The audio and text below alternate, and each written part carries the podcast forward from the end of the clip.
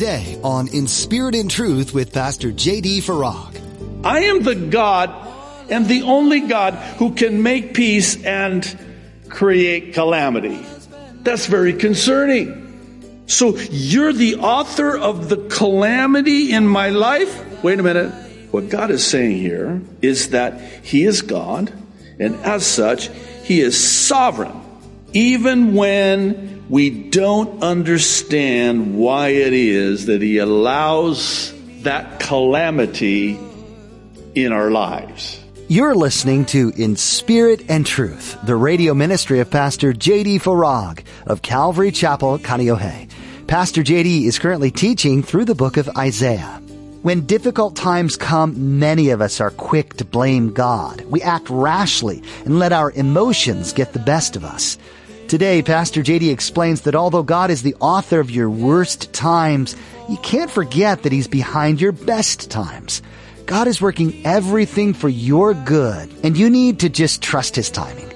Now, be sure to stay with us after today's message to hear how you can get your own copy of today's broadcast. Subscribe to the In Spirit and Truth podcast or download the In Spirit and Truth iPhone or Android mobile app. But for now, here's Pastor J D in the book of Isaiah chapter forty-five with today's edition of In Spirit and Truth.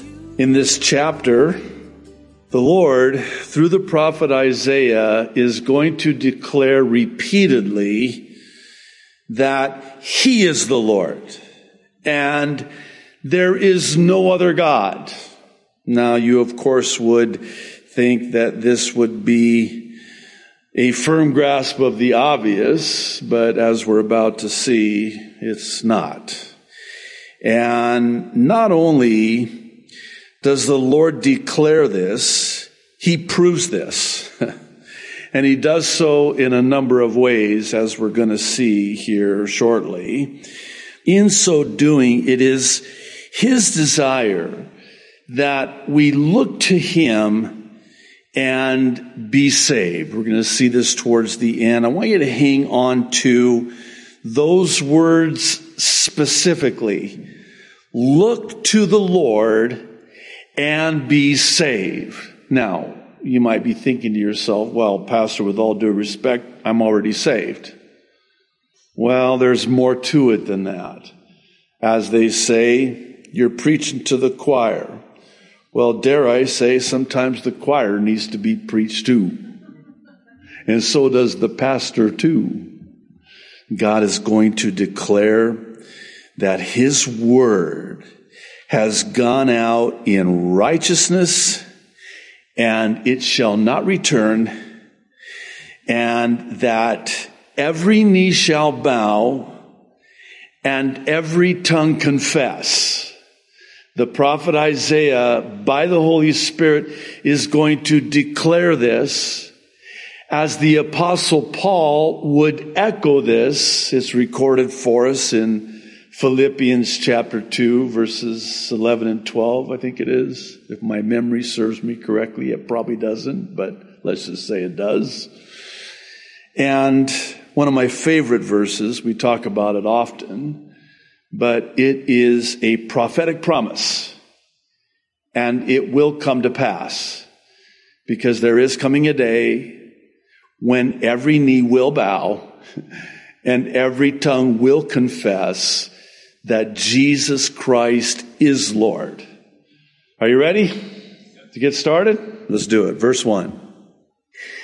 Thus says the Lord to His anointed, to Cyrus, whose right hand I have held, to subdue nations before him, and loose the armor of kings, to open before him the double doors, so that the gates will not be shut. I, verse two, will go before you and make the crooked places straight.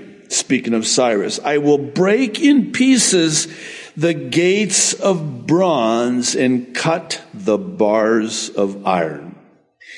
Now we have this most astounding prophecy concerning this man named Cyrus that was prophesied some two hundred years before he came on the scene. I would argue it was probably the better part of one hundred fifty years before he was born, and it was certainly, at the very least, about one hundred years before even his parents were born. And here God, through the prophet Isaiah, is declaring this prophecy about this man, naming him by name two hundred years prior. Only God can do that. And it's even more astounding than that, as we're going to see next, because it's a prophecy about how God has anointed this man Cyrus to destroy Babylon, the gates of Babylon, the walls of Babylon, the bronze and the iron bars of Babylon. Verse three, I will give you the treasures of darkness and hidden riches of secret places that you, and here's the reason why, it's not for your sake, that you may know that I, the Lord, who call you by your name, am the God of Israel. For Jacob, my servant's sake, and Israel, my elect, I have even called you by your name. I have named you. Your parents don't know it yet. I've already picked out your name, Cyrus, when you're born. Though you have not known me. Stay with me, because this, again, is astounding. Not only is this a prophecy about a man named Cyrus two hundred years prior, it's also a prophecy about this man being anointed and called of God, though he does not know God. God's going to use him. How's God going to use him, and what is God going to use him to do? Oh, God is going to use this Cyrus, King Cyrus, to go to Babylon and destroy Babylon and set the Israelites free to return to Jerusalem and rebuild the city, and rebuild the walls, and rebuild the temple. Okay, wait a minute. We got a couple problems here. Problem number one, Babylon isn't even a, a ruling empire yet. Assyria still is. Oh, but they will be. You'll see. Oh, and another problem. You, you, you are declaring with great prophetic specificity that this Cyrus, whom you anoint and call to do this, at the time that he does this, is going to break down those walls. Are you sure about that? Why do you ask? Because the walls were so thick around Babylon that it is said that two chariots, they would have chariot races on the top of the wall. That's how thick and wide they were. Seemingly by any standard, impenetrable. And God's saying, I'm going to have you break them into pieces. Wow. What a prophecy. And I, I was, I was thinking about, and some Bible commentators have quoted scholars who have, I guess, done the measurements through some way of archaeology to determine just how wide those walls were, how thick they were. I mean, if you can have chariot races on the top of the walls, I mean, going in both directions, I don't know how many lanes that is. I live down a lane. I know that there's only one small car that can go down that lane at one time. If somebody's pulling in, we got to pull over so they can come in, because they're not nice. They don't let me, you know, they don't pull over so I can pull out, but whatever. That's a very narrow lane. This was huge. That's a big, thick, wide wall. And he's going to break it down into pieces. Yeah. This prophecy will be fulfilled with one hundred percent accuracy when the time comes. And by the way, if you want, you can go to the book of Daniel, specifically chapter five, more specifically verse twenty-five. You remember the account, Belshazzar? They're using the gold vessels from the temple that they took when they destroyed and took Jerusalem, and they're having this massive party. Big boo-boo. You don't do that. And then all of a sudden, there's this handwriting on the wall. By the way, just parenthetically, let me say, you know, there's a lot of sayings we have in our day. Do you know where they got them? They totally plagiarized Scripture. And here's another case of that. The handwriting's on the wall. Oh, yeah, Daniel five twenty-five. Get your own material. But that's where that saying comes from. The handwriting's on the wall. So here they are partying, they're drunk, they're doing all kinds of debauchery, and all of a sudden, at the very time the handwriting appears on the wall of Belshazzar's palace, Cyrus has broken into pieces the gates, the walls, the iron, the bronze. And you know what that writing said? Meni, meni tekel ufarshin. You know what that means? You have been weighed and found wanting. Can I just very loosely translate that in our vernacular today? Game over, buddy. Again, very loose translation, paraphrase. And this prophecy concerning Cyrus was fulfilled exactly as God said it would. Now, that's what God did. That's who God used to do it. But now we're going to talk a little bit about why. Why God did it. Verse five. I, the emphasis on the I, am the Lord, and there is no other. And if you think about it, no one but God could do what God does. There is no God besides me. I will gird you, though you have not known me. That's the second time. Verse six, that they may know from the rising of the sun to its setting that there is none besides me. I am the Lord, and there is no other. I form the light and create darkness. I make peace and create calamity? What? We need to talk about that. Hang on to that.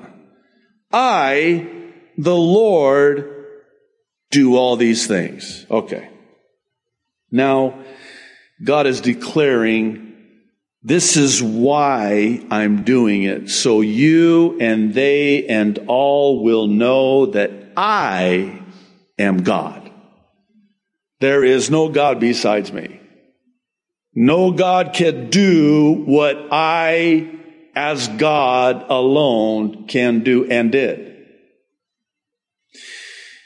I am God, and I'm the one who forms light out of darkness and creates light and creates darkness. I am the God and the only God who can make peace and create calamity. That's very concerning. So you're the author of the calamity in my life? Wait a minute. What God is saying here is that he is God, and as such, he is sovereign, even when we don't understand why it is that he allows that calamity in our lives. Now, stay with me on this, because we talk about this often. I don't know that you can talk about it often enough, because it is so important. It is of paramount importance. I know for me in my own walk with the Lord, when I understood this and grasped just this one truth, it changed everything in my relationship with the Lord, especially when it comes to adversity and trials and difficulty and those dark storms and painful experiences in life, when calamity hits.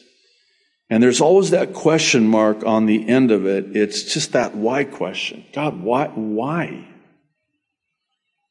And in some ways, that's the wrong question. The question shouldn't be why, as we're going to see here in a moment, but really more so, what is it that you want me to see in this trial?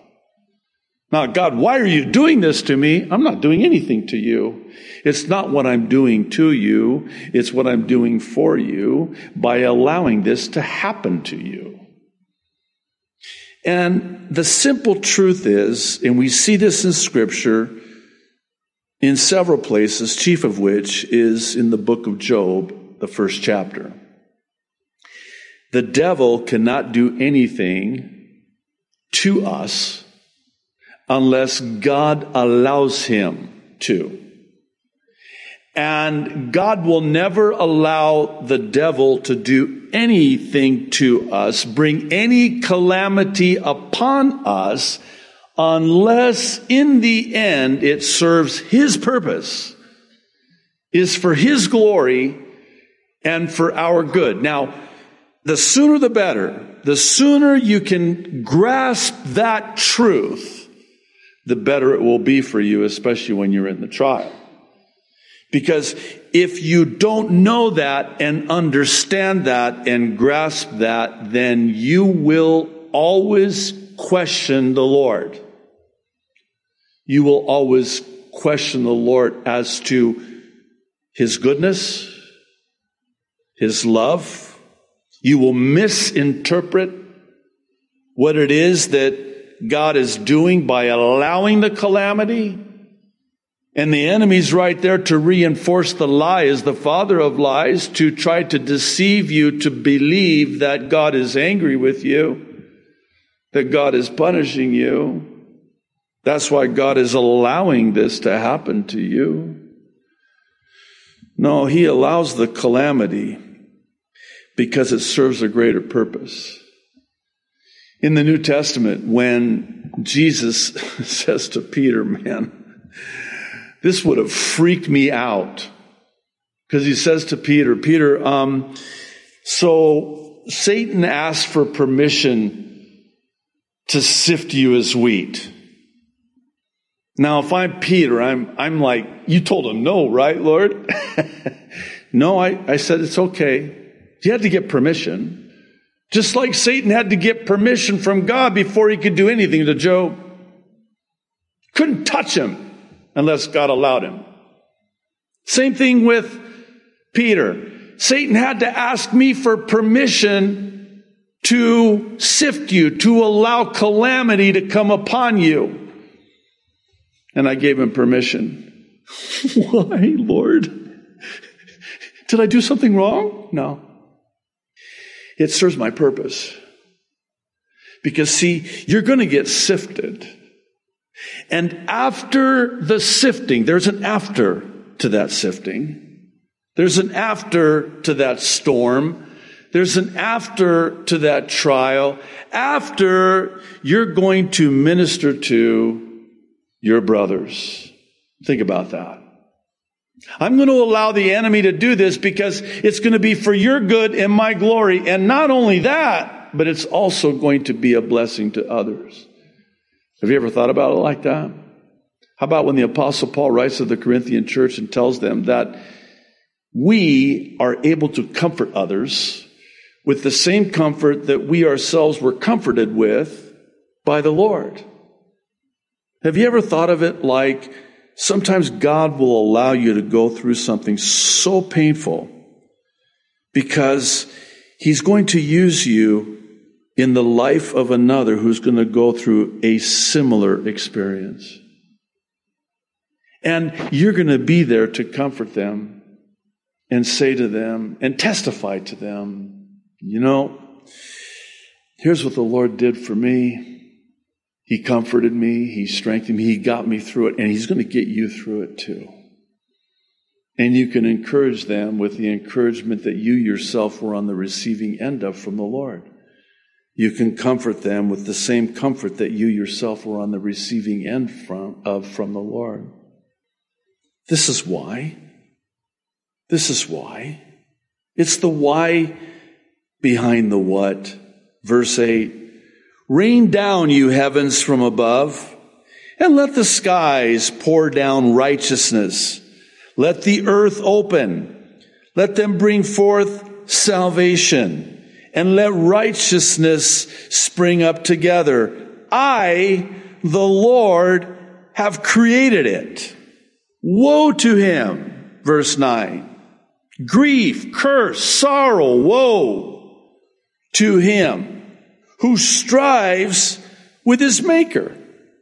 Let the potsherd strive with the potsherds of the earth. And then he asks this question, shall the clay say to him who forms it, what are you making?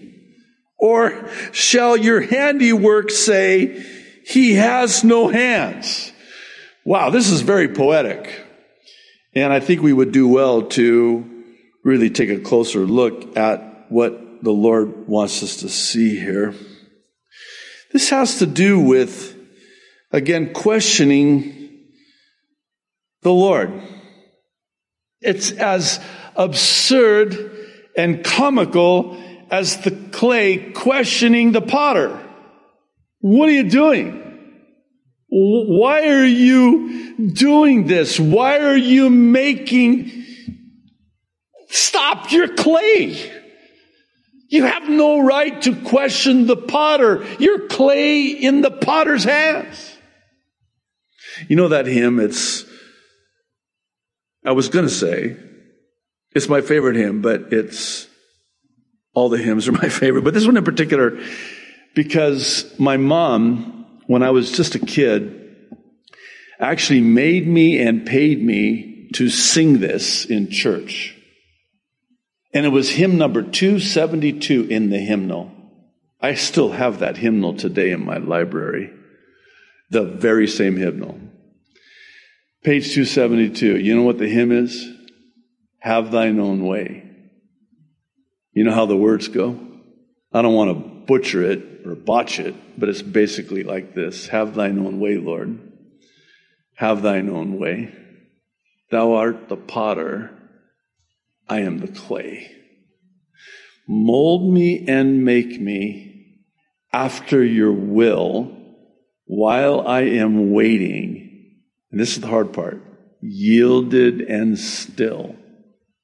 Okay, I was okay until the yielded and still part, because see, the potter, and we're all prone to it, is questioned by the clay, and we question the Lord.